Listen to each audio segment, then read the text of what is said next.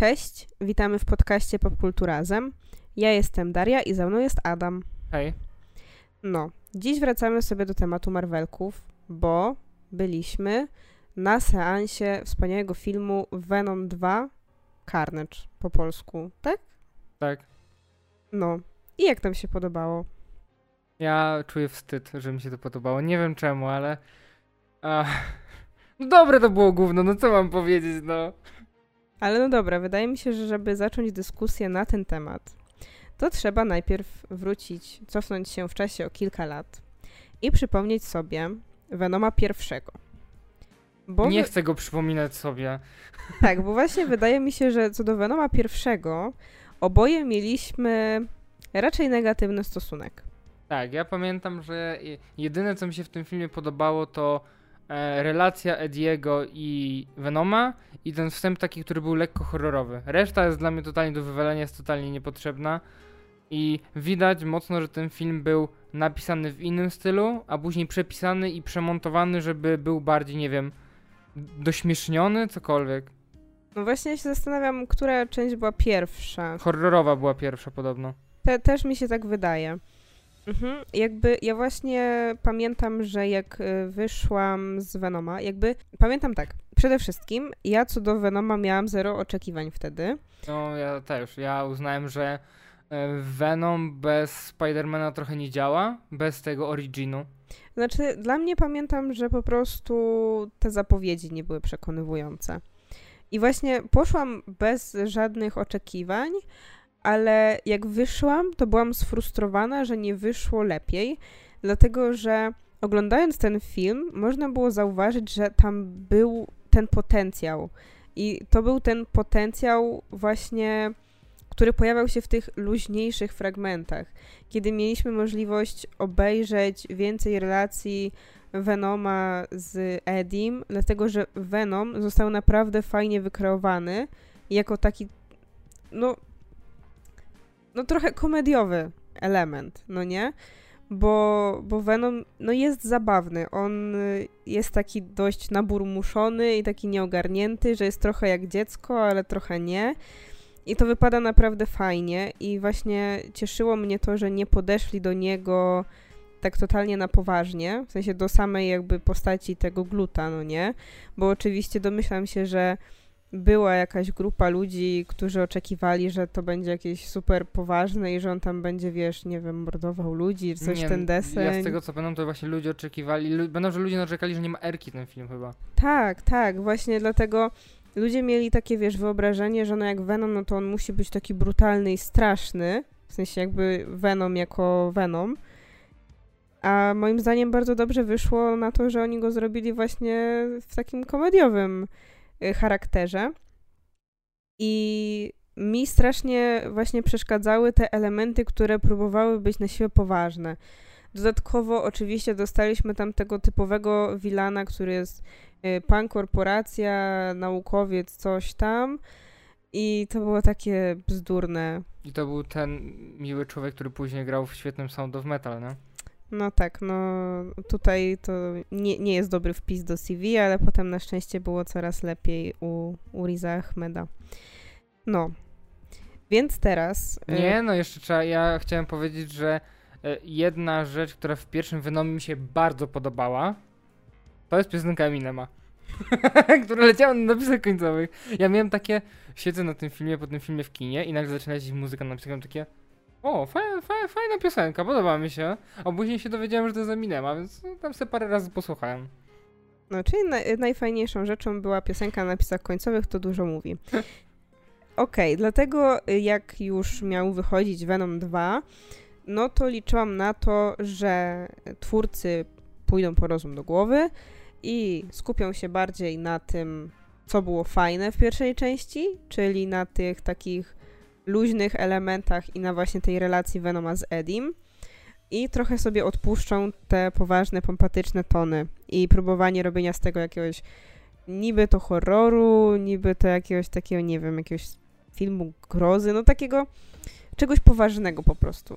Bo to nie pasuje na, na poważną historię. A przynajmniej zauważyliśmy w pierwszym, że jak to próbowało być poważne, to się wywalało na twarz. No i dostaliśmy to.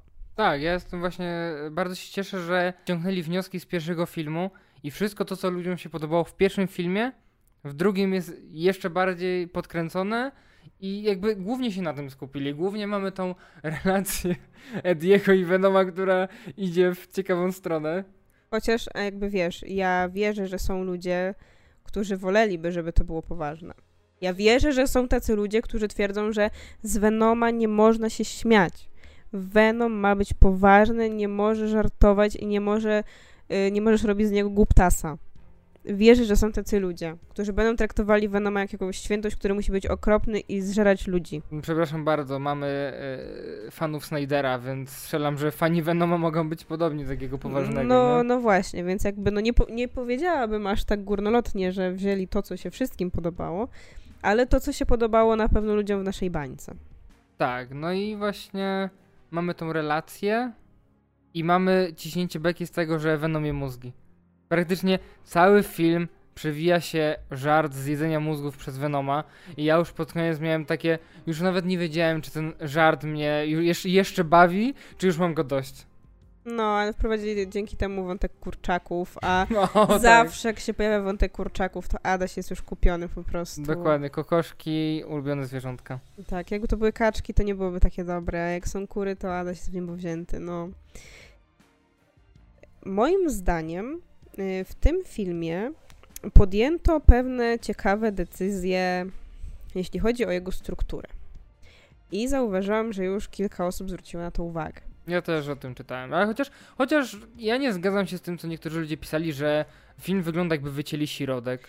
Nie, ale dla mnie dość dziwne jest to, że początek zdradza nam coś, co mogłoby być intrygą jakąś, jakąś zagadką, która byłaby w środku.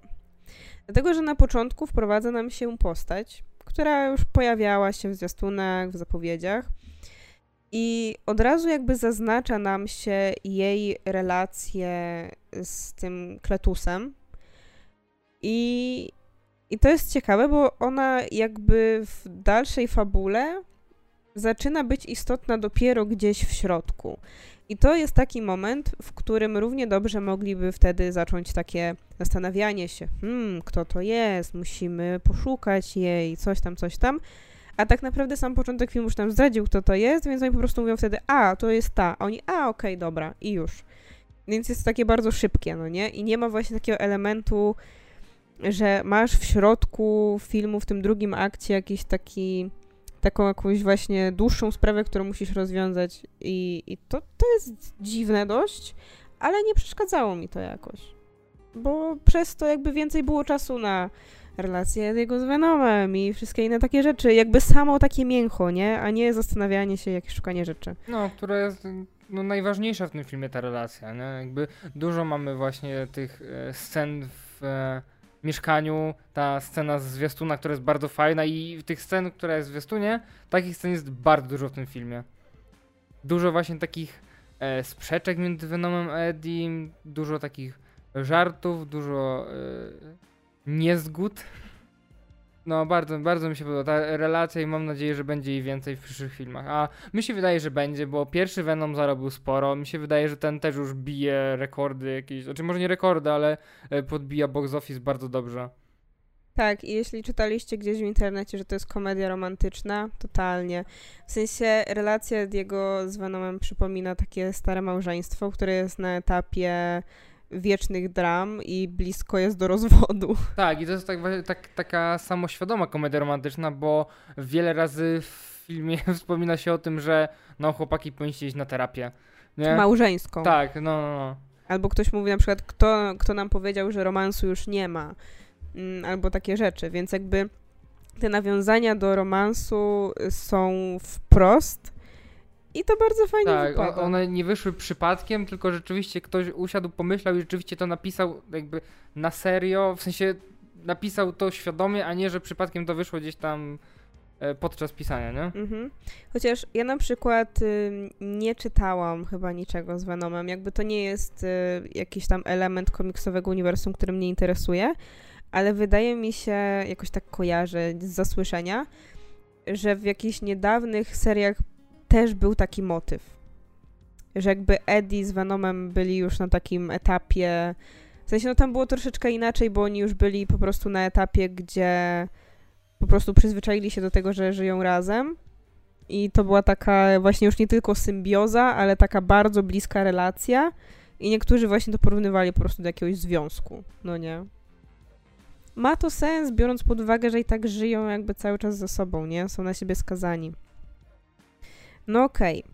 Ale no mamy tutaj y, jeszcze tę drugą najistotniejszą postać, no czyli mamy tego naszego Carnage'a. Jezu, jak ja się cieszę, że oni usunęli mu tą okropną perukę, którą widzieliśmy w pierwszej części na końcu. Nawet nam tego nie wyjaśnili. On po prostu jest w krótkich włosach. Nikt nie powiedział, że on ścina włosy. Nigdy się nie pojawił w tej peruce w tym filmie. Nie wiem, kto wymyślił tą perukę, ale dobrze, że się jej pozbyli. Nie, naprawdę to wyglądało tak, jakby oni po prostu nie mieli wtedy gdzieś na planie w garderobie niczego i wzięli taką perukę typową dla klauna, co się zakłada taką czerwoną kręconą i dali mu Albo to. mopa by mu położyli na głowie. No nie, wtedy miał dredy. W sumie, ale no okropna była ta peruka. No tak, ale jak ci się ogólnie podoba wprowadzenie tej postaci i to, jak ona działa? Powiem ci, że jakby zaciekawiła mnie ta sama ta postać na takiej zasadzie, że była mocno rozwinięta. To się rzadko zdarza w takich filmach superbohaterskich, że ten Wilan ma bardzo dużo poświęconego swojego wątku, jakby całej tej podbudowy. Tak jak mówię, że cała ta historia tej jego partnerki jest jakby e, od początku śledzimy losy Kletusa i Ediego jakby równolegle. To nie jest tak, że e, on się pojawia nagle i później gdzieś mamy jakieś flashbacki, dlaczego on taki jest, tylko jakby on też jest jednym z głównych bohaterów tego filmu. No tak, bo oni mają jakąś tam pewną y, relację, no nie? Mm, I to jest w sumie ciekawe, bo pomimo tego, że mamy tutaj oczywiście, jak już wchodzi symbiont drugi, no to mamy taką typ, typowe starcie dwóch bohaterów, którzy są właściwie tacy sami. Ale jeśli chodzi o samego Ediego i o Kletusa, no to zdecydowanie tutaj tak nie jest. Bo to nie jest tak, że mamy z jednej strony gościa, który jest, nie wiem, jakiś super ustawiony w życiu, a z drugiej strony przegrywa, który, nie wiem, chce się zemścić, bo on też by tak chciał, czy coś ten deseń. Tylko mamy Kletusa, który ma no, jakieś tam traumy swoje z przeszłości, nieprzepracowane, które wpływają na jego zachowanie, a z drugiej strony mamy Ediego, który też jest przegrywem nadal, no nie? Tak, i a propos jeszcze tej e, traumy z dzieciństwa, bardzo mi się podobała scena, e, w której Kletus pisze list do Ediego. Ta rysowana. Tak, i mamy E, nie wiem, dziwnie, totalnie nie pasująca na scenę do tego filmu, totalnie się dobierze znikąd, ale jest bardzo ładnie zanimowana. E, taka właśnie e, rysowana, trochę, trochę mi to przypominało z Harry'ego Pottera z Insygniów Śmierci, właśnie jak była opowiadana legenda o insygniach, skąd się wzięły i jakby, jakby tam ta śmierć przychodziła po konkretne osoby od tych insygniów. I to było bardzo fajne. Było totalnie niespodziewane. Nie spodziewałem się takiej sekwencji w tym filmie, a i była bardzo ładna. Mi to przypominało trochę Deadly Class, ty nie oglądałeś, ale w Deadly Class było tak, że jak miałeś odcinek powiedzmy poświęcony jakiejś postaci i kiedy ta postać opowiadała o, o swojej przeszłości i jak o właśnie o różnych swoich traumach bardzo często, to wtedy było to przedstawiane w formie takich rysunków, tylko że tam akurat to były rysunki, które nawiązywały stylem do tego, jak w komiks został narysowany. No okay. nie? Mhm. E, I to było bardzo fajne. I tutaj moim zdaniem też to się fajnie łączy z tym, że generalnie Kletus rysuje dużo. I z tymi rysunkami wiąże się dużo. I jakby sam, sam ten list, który pisał, był taki bardzo graficzny, taki um, no, że był fancy, Tak, ja bym powiedział, że to była taka bardziej też łamigłówka, żeby, żeby nie było widać od razu, że to jest list, tylko to był taki w formie obrazka, te zdania były tak powykręcane, że tworzyły obrazek jakiś, nie? Zaskoczyło mnie, jak dobrze są zrobione efekty specjalne. Jakby same symbionty są bardzo ładnie wykonane. Gdzieś tam, jak wychodzą jakieś macki z człowieka, czy no, powiedzmy jeszcze ta walka na koniec, nie mam żadnych zastrzeżeń, bo właśnie te, te gluty są najlepiej zrobione z tego filmu, mam wrażenie. Gdzieś tam pojawiają się wybuchy i pożary, no to już wiadomo, że ogień w filmach już standardowo jest y, średnio robiony. Mówiliśmy już o tym w pięciu podcastach co najmniej, tak, nie więcej. Hollywood musi się nauczyć robić ogień. No, no niestety musi. To jest nadal coś, co im nie wychodzi. To znaczy tak, ja bym nie powiedziała, że jest jakieś tam wow zarąbiste. Jakby mi już w pierwszym filmie nie przeszkadzał design Venoma, był moim zdaniem spoko. Trochę ludzi na to narzekało, ale dla mnie nie. No jakby, no on jest taki glutowaty i wydaje się takiego ślizgu i, i spoko. Ale ogólnie to wygląda fajnie i te przemiany też wyglądają ok. O, tak, te jak właśnie bohaterowie się morfują z człowieka w symbionta też bardzo ładnie. I ja dziś widziałem, jak ludzie klatka po klatce tak. pokazują, jak to wygląda. No to na pewno wygląda zabawnie, ale totalnie w filmie tego nie widać. I... Też chciałam o tym powiedzieć, bo widziałam niedawno na Twitterze właśnie taką klatkę, gdzie tam jest jakby pół twarzy Woody'ego Harrelsona, y, tutaj trochę tego gluta i wygląda to obrzydliwie, jak się to tak zatrzyma, ale ogólnie to wygląda fajnie, bo to jest bardzo dynamiczne. Tak, ale to nie jest jakby przypadłość tylko tego filmu, tylko ogólnie. Nawet jak masz samą animację i są szybkie ruchy, to często te postacie są zdeformowane. Tak samo w grach, więc to nie jest jakby przypadłość tego filmu, że jak jest jakaś szybka przemiana, to, to wygląda dziwnie, bo to jest normalna rzecz, bo to się nazywa smir chyba profesjonalnie nawet. Ale podobało mi się na, na, na przykład na końcu też, jak e, Kletus chciał się wydostać z tego symbionta i tak gdzieś bokiem wychodził, a ten symbiont go dalej wciągał do siebie. No to, to bardzo ładnie wizualnie wyglądało. Chociaż nadal jest jedno, jedno rozwiązanie, które było w pierwszym filmie i było znowu tutaj i dla mnie jest tak głupie. Ja nie rozumiem tego. W sensie, bo to tak źle wygląda.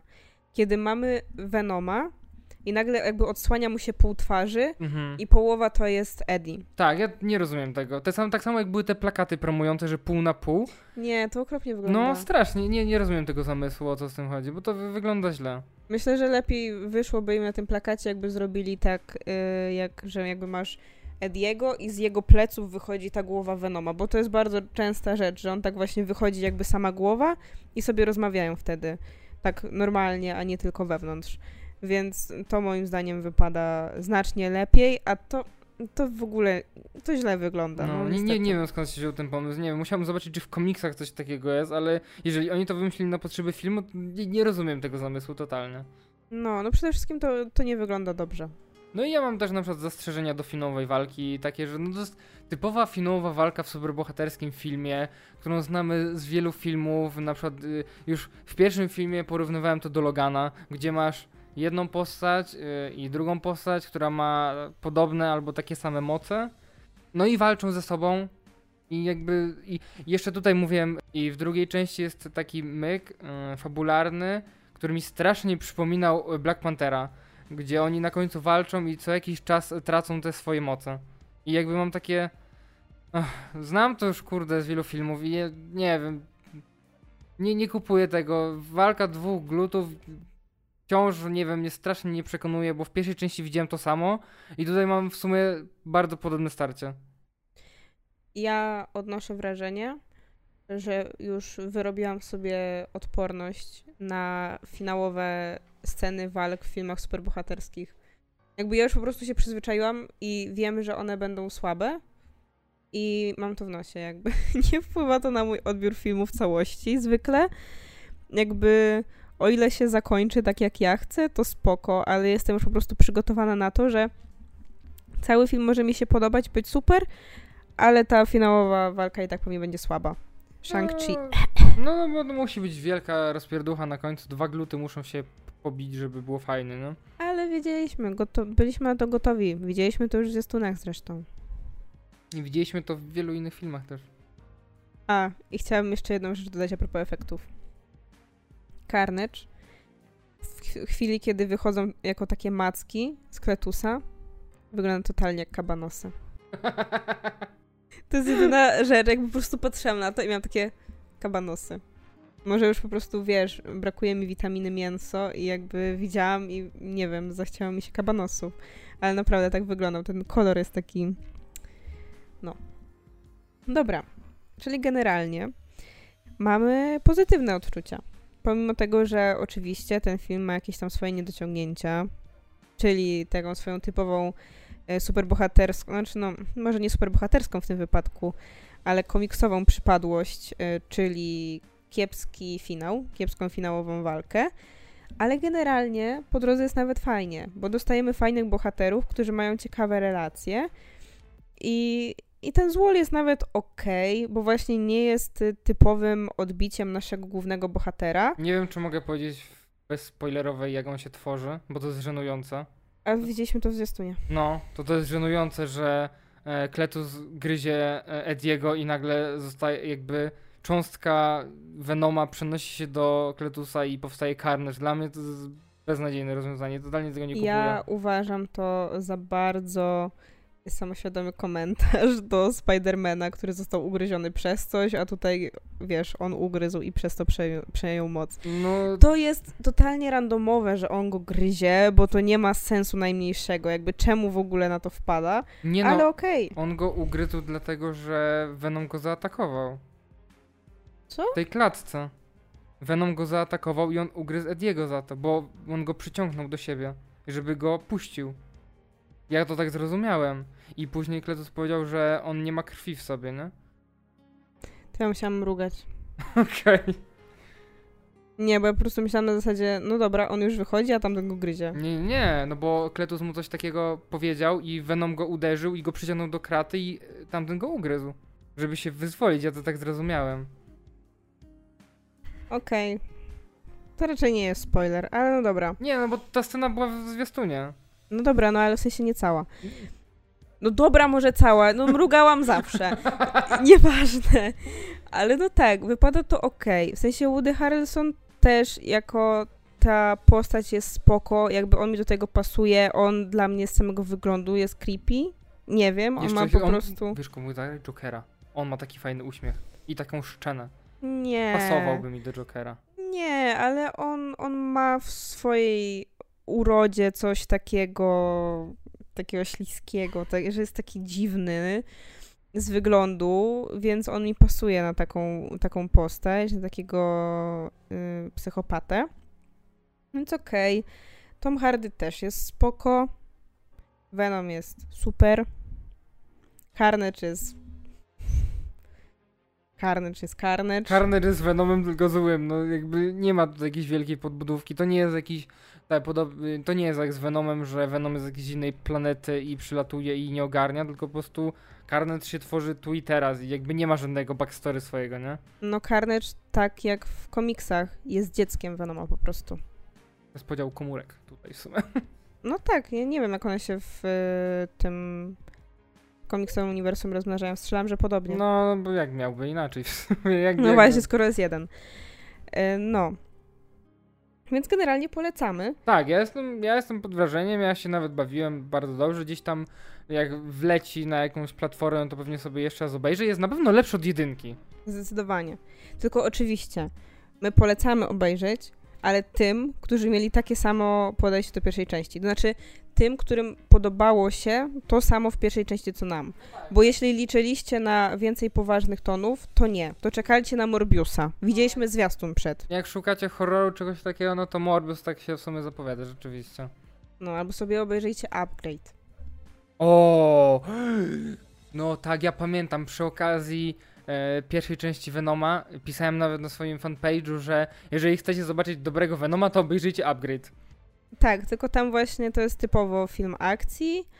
No, a jeśli chcecie coś w tym świecie około Spider-Manowym, co będzie poważnie, to pewnie Morbius taki będzie. Właśnie widzieliśmy zwiastun i, i zapowiada się, że to będzie coś takiego, nie wiem, smętnego, chłop tam umiera i potem jest wampirem. I ja wam jeszcze polecam wyjść z kina przed napisami, e, po napisach końcowych by od razu. Nie czekajcie na scenę po napisach, bo jest beznadziejna. Ja miałem nadzieję, że to co przeczytałem w internecie przed filmem e, to była jakaś podpucha. Nie była podpucha i nie czekajcie na tą scenę. Ja natomiast polecam scenę po napisach, bo tam jest y, bardzo fajna scena po hiszpańsku. Nadal nie wiem, jak się rozwiązała, ale jest bardzo śmieszna. No to pogadamy sobie pewnie trochę bardziej spoilerowym. Tak, a i nie czekajcie po długich napisach, bo jest tylko jedna scena po tych pierwszych krótkich. I to chyba wszystko w sekcji bezspoilerowej. Już troszeczkę, może spoilerowej dla niektórych, zależy co traktujecie jak spoiler. No. To lećcie do kina, bo no, myślę, że warto. Myślę, że to jest jeden z takich filmów, których no jest dość luźny i myślę, że możecie się bawić spoko. Jeżeli lubicie super bohaterszczyznę, no wiadomo. Jeśli lubicie takie rzeczy, lubicie oglądać filmy ironicznie. No, To się bardzo nadaje do tego. Ja bardzo lubię, więc dla mnie było ideolo. No dobra, to wy idźcie do kina, a my idziemy do spoilerów. Proszę, zaczynaj. Może w sumie jest ciekawy wątek właśnie tej Shriek. I ja nie chciałam za bardzo o niej mówić w sekcji bez spoilerów, bo my tak naprawdę o niej nic się nie dowiedzieliśmy ze zwiastuna. no tak. Jakby ona- my wiedzieliśmy, że to jest baba, która krzyczy. No tak, chyba. Na, ja w ogóle nie, nie pamiętałem w ogóle ze zwiastunów. Ja kojarzę, że tam dosłownie była ta scena, gdzie ona jest zamknięta w tym szklanym e, jakby pokoju i ona krzyczy i jakby te rzeczy dookoła latają. To, to była ta scena, jakby w filmie ona się dowiaduje, że Kletus będzie, jednak został skazany na śmierć. Mhm. I, I to było właśnie to i nie wydaje mi się, żeby było coś więcej. Okej, ja w ogóle byłem zdziwiony, że w tym świecie, w którym żyje Eddie, są jacyś y, meta ludzie, bo nie, nie kojarzę, żeby wspominali wcześniej o tym, że są ludzie z supermocami w tym świecie. No nie, jakby ona się tylko pojawia, innych postaci wciąż nie mamy. Jest jakby ona, jedna osoba, która nagle ma jakąś moc. Więc to jest takie troszkę z czapy. Chociaż ja nie pamiętam, bo to miejsce, w którym ona jest, to nie jest to miejsce z pierwszego filmu, gdzie jakby przez pewien czas oni trzymali tego Venoma. Nie, to ona chyba siedzi w jakimś... Oni trafili tam Kletus i ona. Ale nie, nie o to mi chodzi. O nie chodzi drugie. mi o ten ośrodek dla tych dzieci. Chodzi Mhm. mi o to, gdzie ona jest później zamknięta. Mi się wydaje, że to też jest jakiś zakład. Bo to wygląda bardzo podobnie. Okej, ale jakby tam masz, mi się wydaje, inne osoby, które nie mają mocy, a wciąż tam siedzą. No nie wiemy tego, bo widzieliśmy dosłownie jednego typa tam. Innego. Jakby to się wydaje jakaś, jakieś tajne miejsce. Więc no jeśli to jest tajne miejsce, no to czemu mieliby tam trzymać po prostu zwykłych ludzi, nie? To Mm.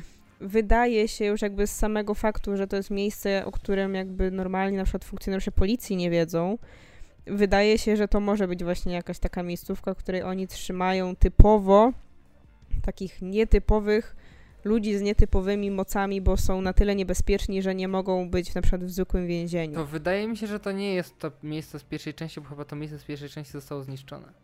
Nie wiem, czy ta finałowa walka się nie odbywała w tym miejscu nawet. Nie pamiętam, a nie chcę sprawdzać od nowa. No, ja... Y, No tak, ale generalnie dostajemy tutaj postać y, tej Shriek, y, która ma moc tak trochę jak Banshee z X-Menów, albo jak... No nie, no może nie jak Black Bolt. Bo, no bo nie, bo Black Bolt jakby nawet jakby szepnął, to już by mógł zrobić krzywdę. Ona generalnie jak bardzo głośno krzyczy, to wtedy może tym krzykiem zrobić, y, zrobić krzywdę. I to wypada bardzo ciekawie w połączeniu właśnie z Carnage'em, który się pojawia. I to jest moim zdaniem bardzo fajne, bo mamy z jednej strony tą Shriek, której mm, jakby bronią jest jej głos, a z drugiej strony mamy symbionty, które są bardzo wrażliwe na dźwięk. Jestem ciekawy, czy to było w pierwszej części, bo ja nie kojarzę tego motywu. Tak Wydaje nie... mi się, że było. Okej, tak samo nie kojarzę tego motywu, że one są jakoś podatne na ogień.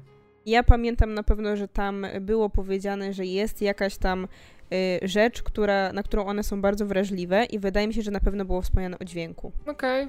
Chociaż, no mówię, nie pamiętam bardzo dobrze tego pierwszego filmu, pamiętam głównie moje odczucia z niego, a nie dokładnie fabułę, ale kojarzę, że było tam coś takiego, że był jakiś właśnie taki myczek, który sprawiał, że one działały gorzej i to chyba właśnie był już wtedy dźwięk.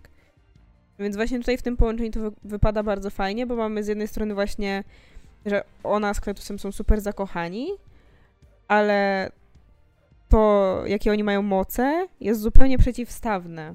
I Mhm. to w pewien sposób jakby im przeszkadza.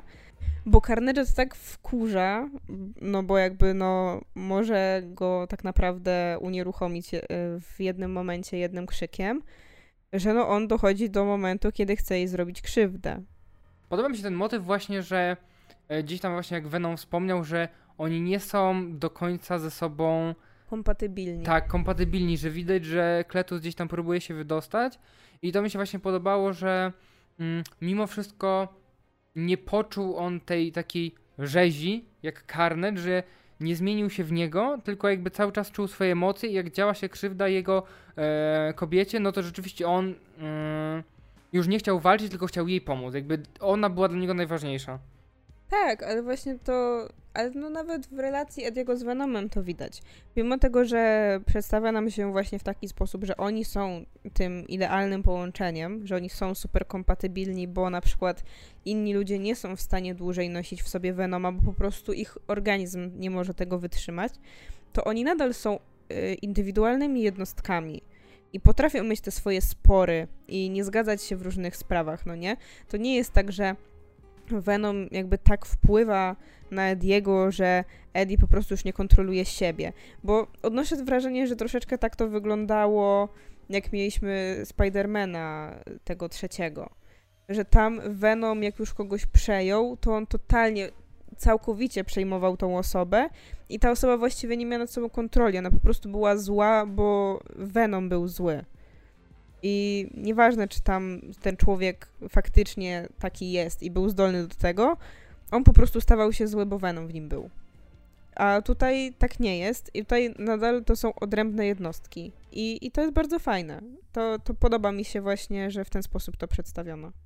No i ogólnie podobało mi się też, jak e, pojawia się ta była Ediego i gdzieś tam się spotykają i oczywiście Venom jest za tym, żeby no, wy musicie znowu być razem, y, powiedz jej to i to i coś tam.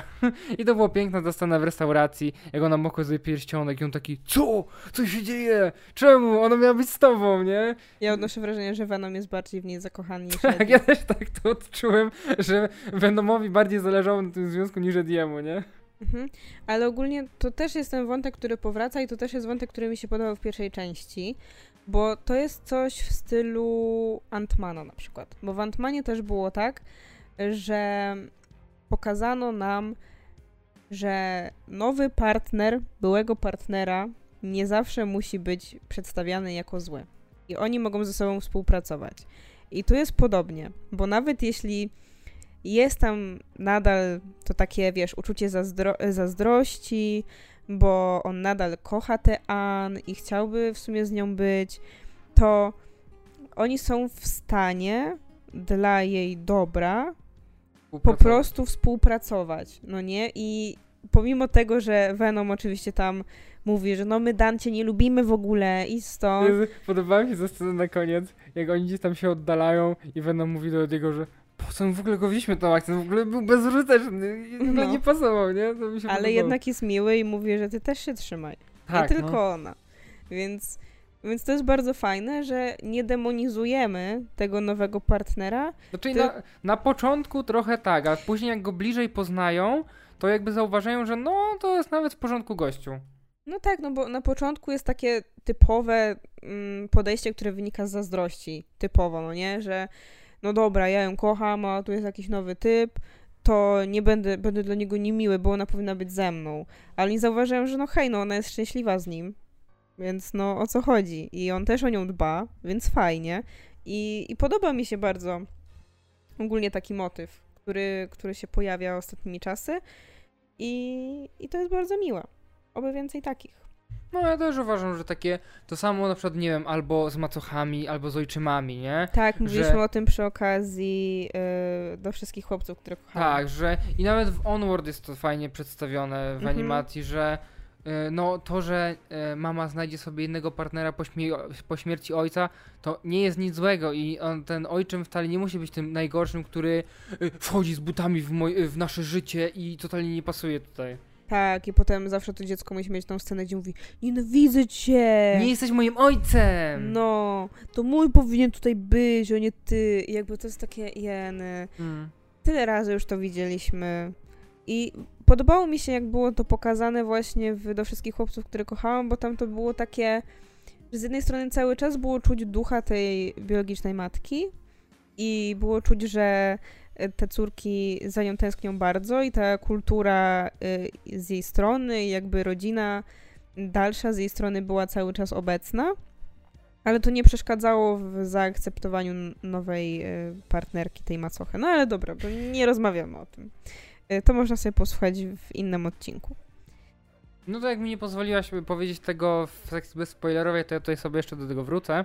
A propos finałowego starcia, bo Totalnie nie, nie podoba mi się ten motyw i jak powiedziałem to w tej e, dyskusji bezspoilerowej, tak tutaj to powtórzę, że mamy ten motyw, że mamy bohaterów, którzy mają moce i to, że mają te same moce i jakby są swoimi odbiciami lustrzanymi, to już w ogóle pominę ten wątek, bo trochę już mam dość tego motywu, że finowa walka na tym polega. Wolałbym, żeby to było rozwiązane trochę inaczej, ale mamy podobny motyw w Black Pantherze, gdzie raz na jakiś czas coś się dzieje. W przypadku Black Panthera to było to ten pociąg przejeżdżający i oni tracili te swoje moce i mieli chwilę na pogadanie. Tak samo tutaj mamy co chwilę taki motyw, że dzwon dzwoni i jakby to jest dźwięk, a symbionty są uczulone na dźwięk, więc po prostu zmieniają się w ludzi. I też mają taką chwilę na pogadankę. Coś tam niby się klepią, ale to jest takie... Już, już bym naprawdę wolał, żeby oni się cały czas klepali tymi dwoma glutami, niż żeby co chwilę zmieniali się w ludzi. Bo dla mnie to jest takie mam fajną walkę, mam fajną, powiedzmy w cudzysłowie, mam y, taką fajną, emocjonującą walkę i to chwilę mi się ją przerywa. I jakby to mnie frustruje. Po co? Nie. Nie chcę tego. Dajcie im, jak już walczą, niech walczą do końca, niech zabiją się. Znaczy, szczerze, mi, mi to nie przeszkadzało, ale właśnie dlatego, że było to poprzetykane tymi momentami na rozmowę. Bo no to też troszeczkę dodało znów do tej relacji. I jakby to nie było dla mnie nic takiego denerwującego. No już mi w tej, w tej finowej walce bardziej się podobało to, jak właśnie gdzieś tam e, Venom próbował ratować tą ex gdzieś tam i wiesz, mimo że e, gdzieś tam obrywał cały czas, to ją chciał uratować, bezpiecznie odstawić na ziemię. E, nie podobał mi się też motyw z tym, że ta Shlik zginęła, bo miałem takie, pod koniec miałem taki moment, że y, tak myślałem, że może ona ma jakiś przebłysk dobroci i chciała krzyknąć, żeby e, Kletus, bo on jakby wisiał w powietrzu, powiedzmy, że myślałem, że jak ona krzyknie, to on po prostu spadnie i powiedzmy się zabije. A miałem takie, że nie wiem, nie, już wcale nie pamiętam, czy to Venom ją uderzył, bo chyba Venom powiedział, że musimy wywołać jakiś e, głos i ja mówię, o, ona teraz wstaje i jakby użyje głosu, żeby odmienić go, a mam wrażenie, że on ją uderzył, żeby ona uderzyła w dzwon, żeby wywołać dźwięk. Miałem takie. Wow. Ale nie mogła, bo w dzwonie nie było już tego środka, tego języczka. Ale ona chciała krzyknąć. Mhm. A on po prostu nią uderzył o dzwon, żeby wywołać dźwięk. Ale to nie miało sensu. Przecież on wiedział, że nie było już tego języczka w dzwonie. No tak, ale jak ona uderzyła o dzwon, to mimo wszystko on zawibrował i oni się odmienili A, przecież. to nie, to nie jest to. To nie jest taki dźwięk. No, no wiem, No przede przecież... wszystkim, no, to, to w środku musi no uderzyć. No tak, ale przecież oni się odmienili wtedy, jak on to zrobił. No ale ona potem też krzyknęła. Padając. A, w sumie rzeczywiście. No tak, tak ale... ona spadając wydała ten swój ostatni krzyk A. i wtedy Carnage jakby glut cały spadł. No okej, no i potem tym dzwonem krzyknął, miałem takie... No nie wiem, miała taką chwilę i myślałem, że może rzeczywiście będzie e, jakby dobra, ale zabili ją i miałem takie... Ja bym nie doszukiwała się w tym aż dobroci. No nie wiem, ja mam po prostu, ja mam po prostu może e, dobre serce i wolałbym, żeby tak ludzie nie ginęli na ekranie. Moim zdaniem przede wszystkim to był po pierwsze instynkt przetrwania, bo Carnage już wcześniej próbował ją zabić. Po drugie, próba ratowania ukochanego, bo widziała, że jakby on już sam wcześniej chciał się uwolnić od Carnage'a, bo Carnage robił jakieś dziwne rzeczy.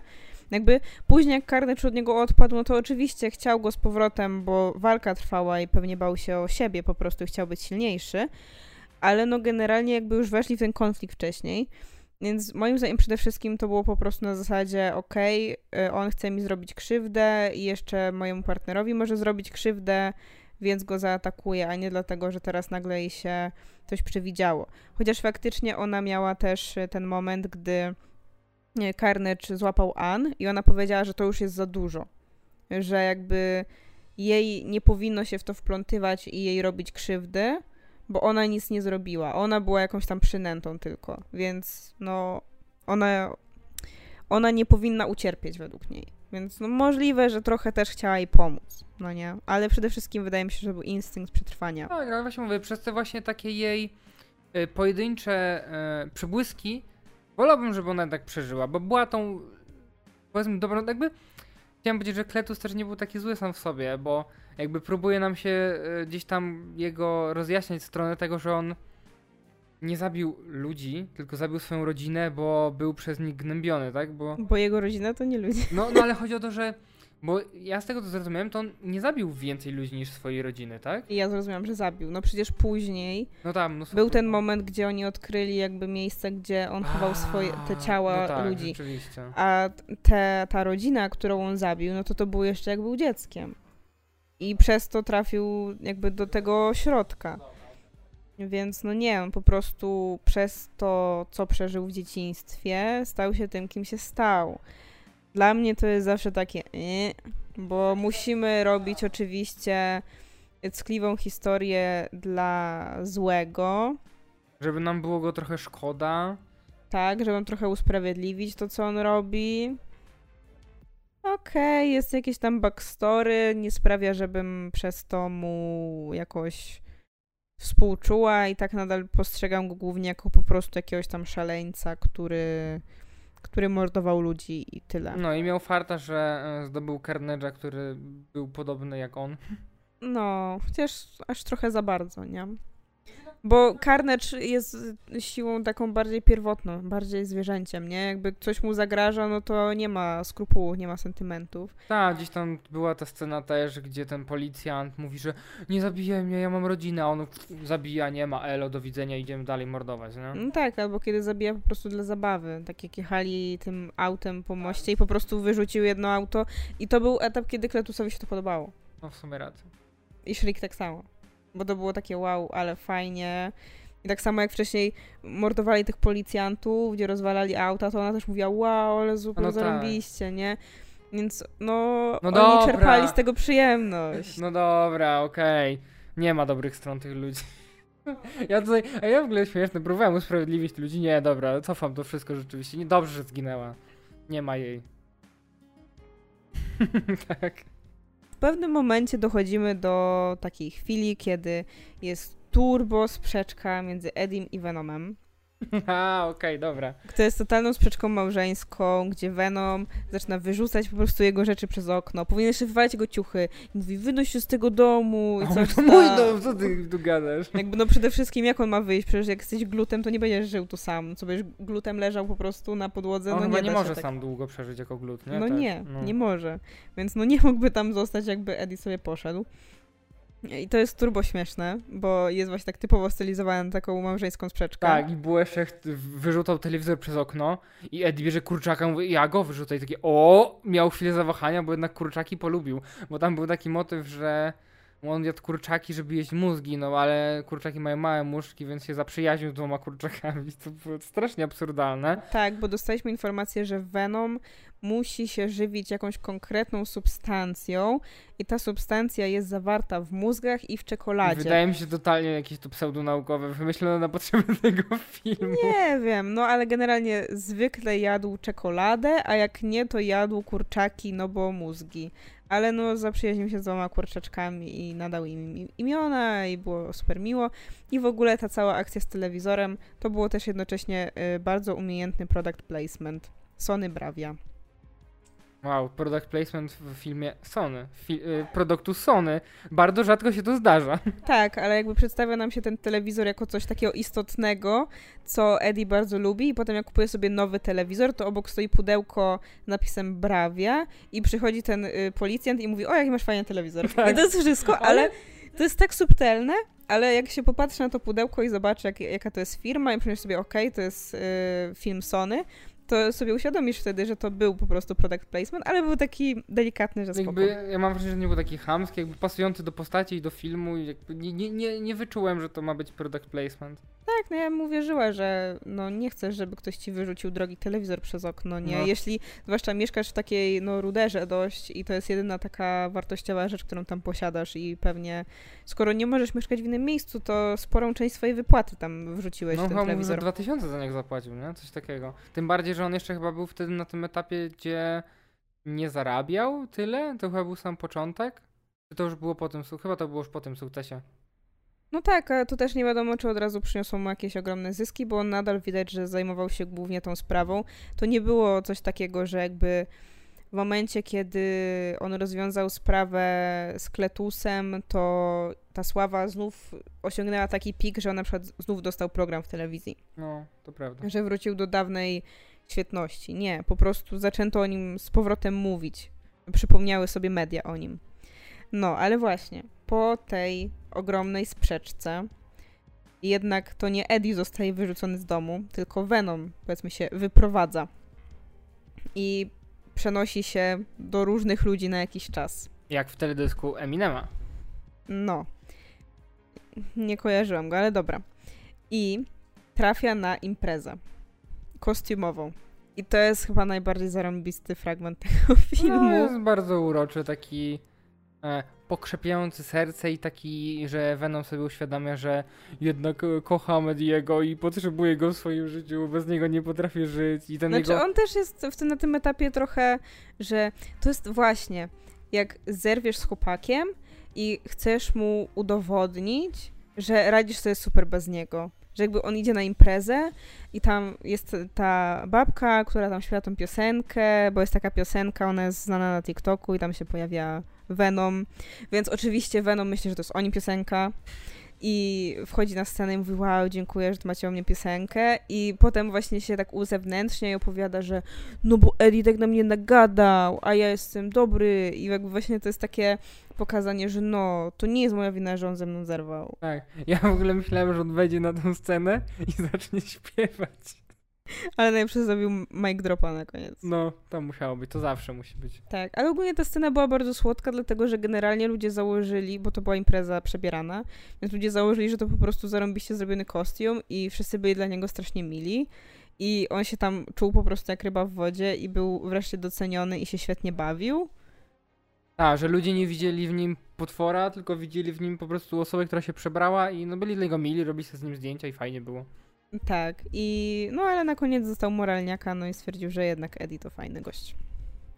No, ale to, to była bardzo fajna sekwencja i ona była super i, i fajnie pokazała właśnie ten charakter Venoma, bo Venom ogólnie jest tutaj super, bo on jest taki, no zachowuje się jak taki naburmuszony bardzo często, nie? Właśnie jak taka... Haha, myśli, że pozjadał wszystkie rozumy. Tak, no w sensie zachowuje się jak taki, taki na- nafochany bardzo często. I, I to jest fajne. I podoba mi się też bardzo jego relacja z Ann, bo widać, że Ann przeszła już do początku dziennego, porządku dziennego z tym, że Venom istnieje i jest jakąś częścią Ediego. Znaczy, no, powiedzmy, że jakimś jego Znaczy- kumplem. Nie tylko Ann, bo i ta e, pani Chen, ona się nazywała, i to jakby ten Dan też go zna, chociaż on też tak ma takie, że miało nie być kosmitów, a są kosmici, ale on jakby też zdaje sobie sprawę, że Venom istnieje i nie jest dla niego dziwne, że nagle się pojawia, o, Venom, kolejny Venom, jakby nie ma problemu. Tak, no to najlepszą relację właśnie ma z tą panią Chen i z Ann, bo one obie podchodzą do niego właśnie bardzo po ludzku i że chcą mu pomagać i dodatkowo Ann ma do niego takie, no wie jak do niego podejść, bo jest ten taki moment, kiedy ona go tam właściwie uwodzi, żeby poszedł z nią. I mamy piękną scenę e, Venoma kobiety. O Jezu, tak, ale nic się nie, nikt się nie całuje. A z Było czym to było? Z czymś to było?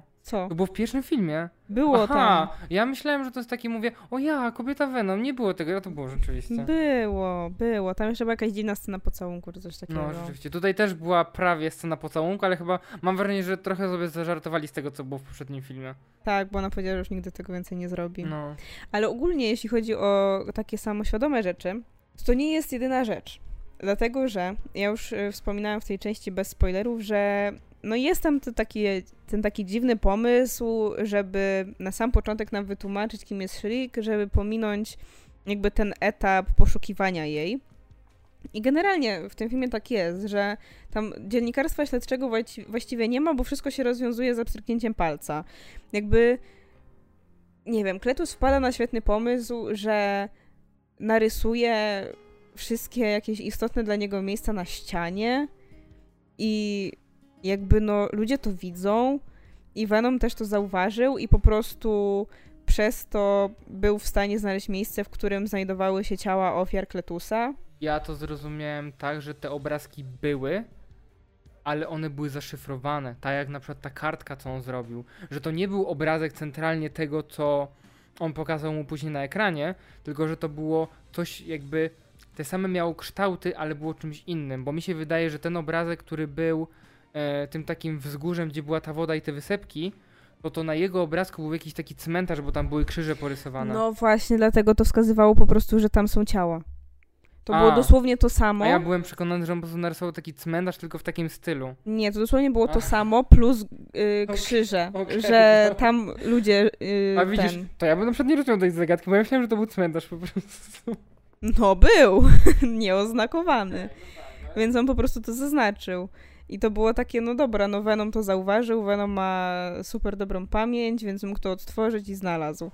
I jakby rozwiązała się cała sprawa, chłop skazany na śmierć i oczywiście to normalne, że skazujemy typa na śmierć i egzeku- egzekucja jest po tygodniu, wcale nie czekamy kilkanaście lat, jak to w Stanach działa. Niby tak, ale jakby się wydaje, że oni mieli na niego haka, on miał mieć karę śmierci, ale chyba go wybronił adwokat, bo nie znaleźli tych ciał, ale z racji tego, że te ciała w końcu znaleźli, to oni mu przyspieszyli to. No dobra, i tak by jeszcze zrobili z pięć apelacji tam po drodze, No, żeby wiadomo, to przeciągnąć. To z filmy nie mogliśmy czekać 12 lat na to, żeby go w końcu powiesili, boże, powiesili, zabili. To było bardzo szybko i dodatkowo właśnie później mamy tę scenę, gdzie Eddie rozmawia z, z tym tam szeryfem, policjantem i właśnie mówi, że o, musimy znaleźć jakąś kobietę, której on się zakochał i nazywa się na F, a tamten podają po prostu... Ale ją znam. I tam jest ten taki, y, ten, taki komentarz Ediego, o, szybko poszło. I właśnie to jest takie, wow, do, dosłownie, zero śledztwa, wszyscy już wiedzą.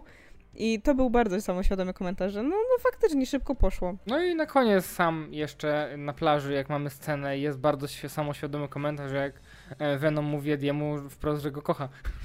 No nie wprost, to jest zawoalowane właśnie. No właśnie Eddie powiedział, "A czy ty powiedziałeś właśnie, że mnie kochasz? On tak, e, e, a to gdzie jedziemy następnym razem? To możemy już chyba przejść do końcówki. E, Dostępny po napisach? No do końcówki najpierw, bo jak nam się kończy sprawa? Generalnie Kletus ginie, bo Venom postanawia po prostu zjeść mu głowę. Więc y, no E, no Karnys też ginie, bo Venom postanawia go zjeść. też, więc Venom miał dużo jedzenia na koniec. Y, No ale potem przyjeżdża sobie policja na to miejsce, no i generalnie Eddie może mieć troszkę kiepsko. Dlatego, że no po raz kolejny znajduje się w miejscu, gdzie wydarzyło się coś dziwnego, y, bo mieliśmy... A, bo to wszystko działo się w katedrze. Bo tam mieliśmy jeszcze motyw ze ślubem, ale to już nieważne. No jakby spoko, był sobie ten ślub. Doczytałaś o co, o co chodzi z tym motywem tego policjanta, czy nie? Jakim motywem No policjanta? na końcu, że mu się to, to otworzyło miał takie niebieskie. Nie. Ja też nie właśnie. no to fajnie. Znaczy, on miał oczy takie jak ta szryk miała to jedno. No właśnie wiem, tylko właśnie... Ale nie wiem, co to miało znaczyć. Ja nie wiem, czy w niego jakiś e, kolejny symbiont wstąpił, czy o co chodzi, bo totalnie nie skumałem tej sceny. Możemy zrobić teraz 5 sekund przerwy na research.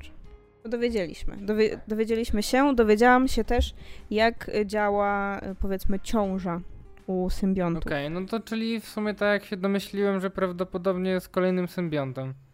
Y, Tak, generalnie udało mi się wyczytać, że symbionty rozmnażają się w ten sposób, jakby oczywiście rozmnażają się jakby bezpłciowo, y, nie potrzebują drugiego do tego i one jakby powiedzmy pączkują, czy jakby przekazują y, dalej to swoje dziecko w sytuacji zagrożenia.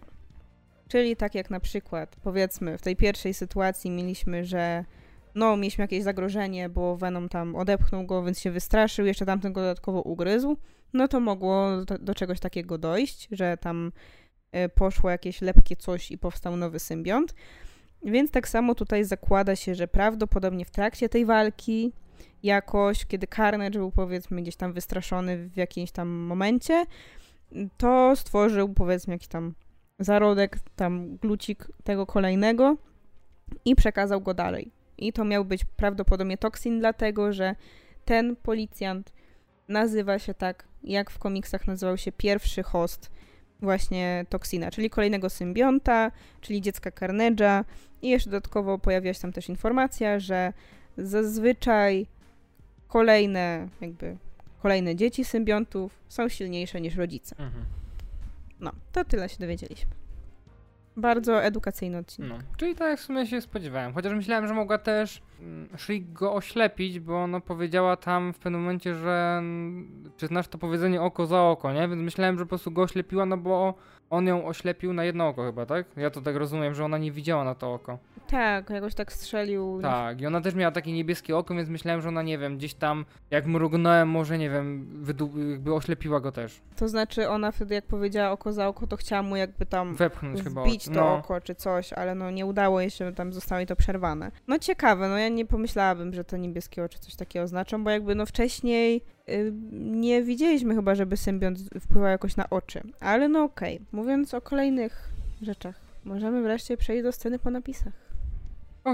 Mów, ja nie mogę o tym myśleć już. To znaczy tak, o scenie po napisach generalnie można się było dowiedzieć już jakiś czas temu. No, ja też właśnie, ja też się dowiedziałem jakiś czas temu, miałem nadzieję, że to jest jakiś żart, że to jest jakaś plota, która nie będzie miała e, żadnego odzwierciedlenia w rzeczywistości, że ktoś się tak wymyślił, żeby, wiesz, podbudować napięcie, żeby ludzie się jeszcze bardziej podniecali. Nie, no to nie była plota, dlatego że generalnie Venom 2 wyszedł w Stanach szybciej niż u nas. Jakieś dwa tygodnie wcześniej.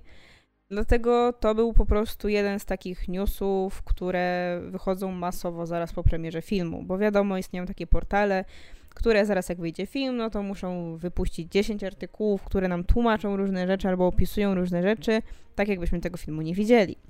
No i jednym z newsów był właśnie ten dotyczący sceny po napisach. Ja zresztą go tłumaczyłam też, więc jakby już sobie zaspoilerowałam ją te dwa tygodnie temu. Nie byłam super chętna, no ale okej. I tak.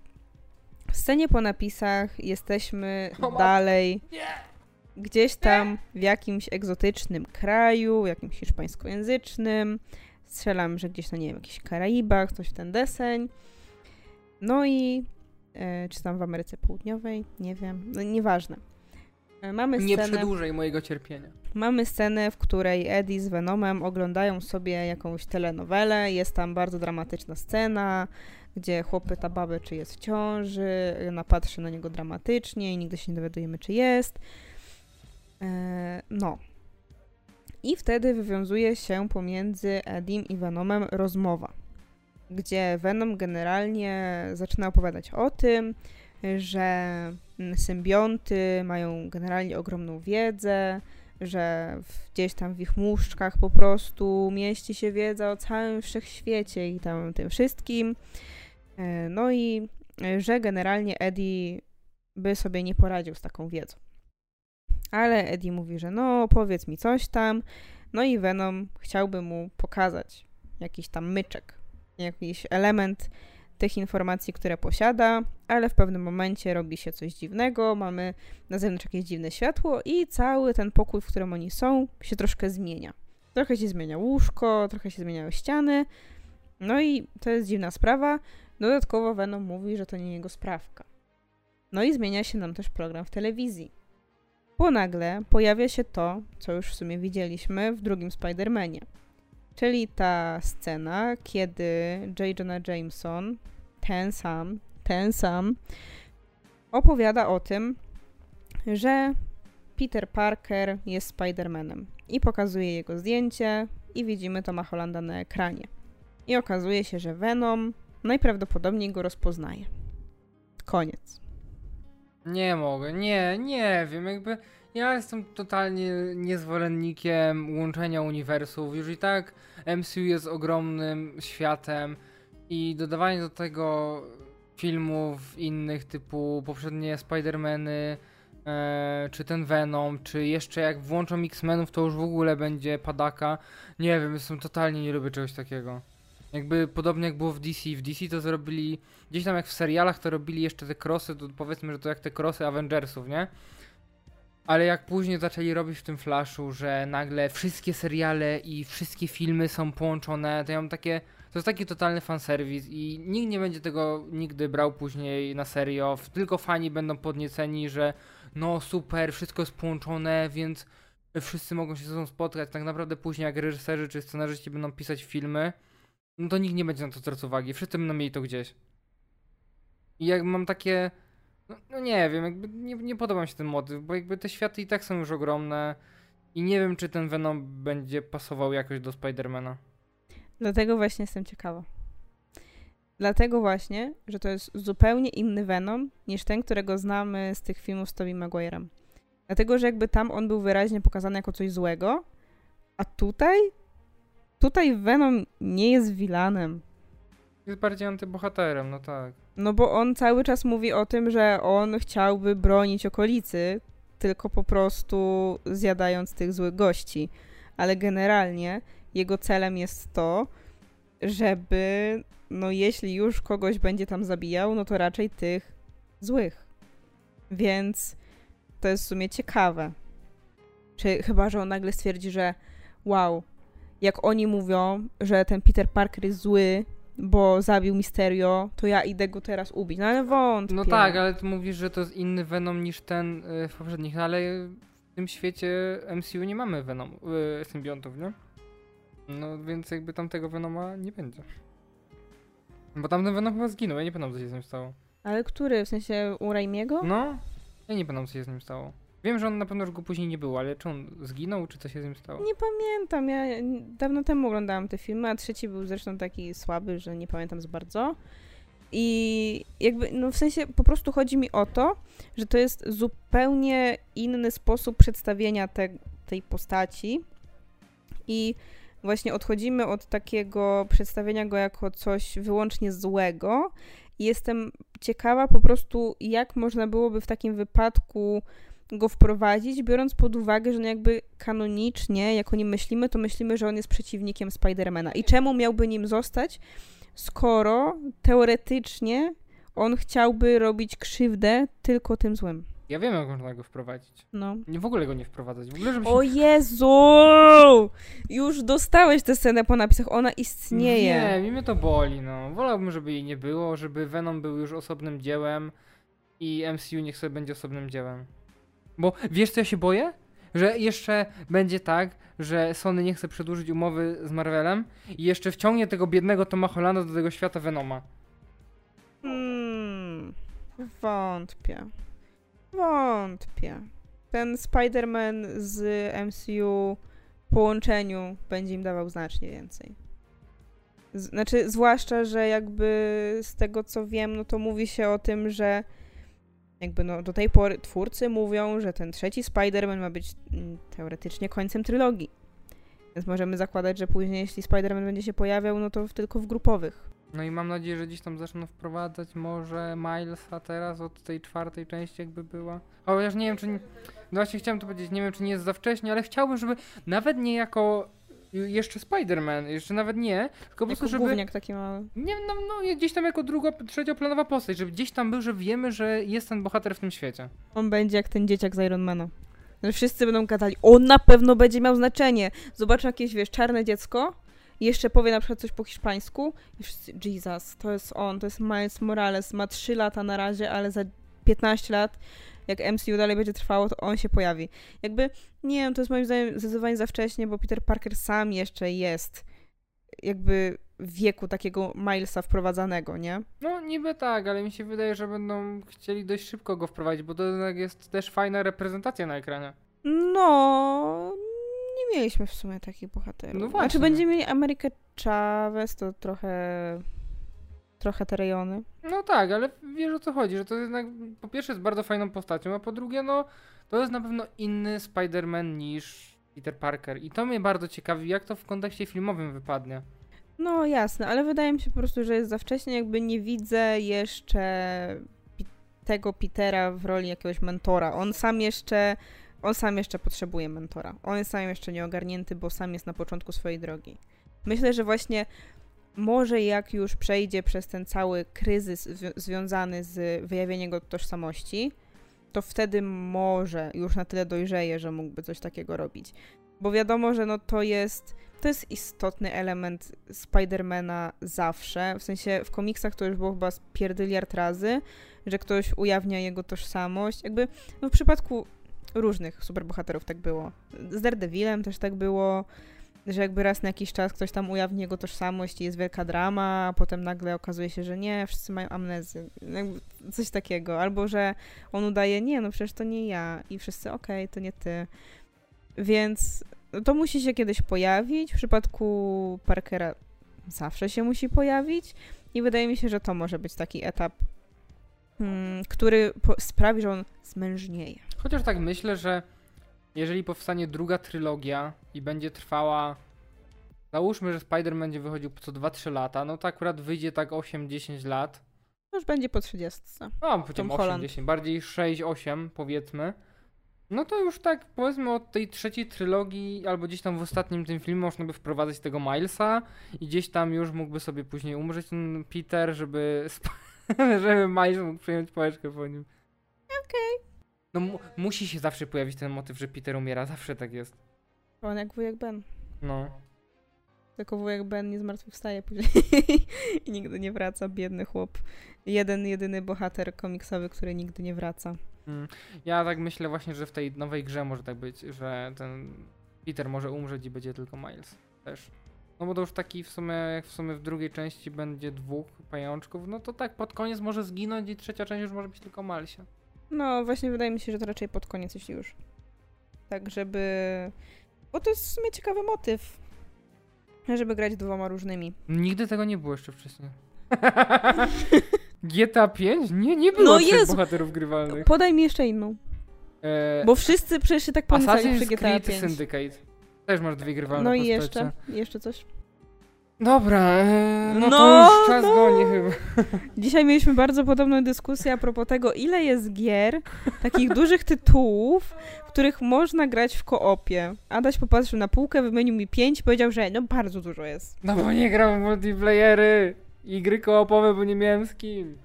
No dobra, bo my tutaj dramy. Teraz już my robimy małżeńską dyskusję i, i kłótnię. Zaraz będziemy rzucali telewizorem przez okno. Nie, tylko nie moim telewizorem. Dwa tysiące za niego dałem. Nie, tylko 1500, ale mimo wszystko. Dobra, już bez wchodzenia do portfela y, i takich innych rzeczy. No dobra. Ja jednak jestem ciekawa po tej scenie po napisach. Ty nie jesteś. Nie, ja jestem ciekawy trzeciej części, ale żeby była normalna. Żeby była z tym toksynem, czy kim tam, kto tam będzie.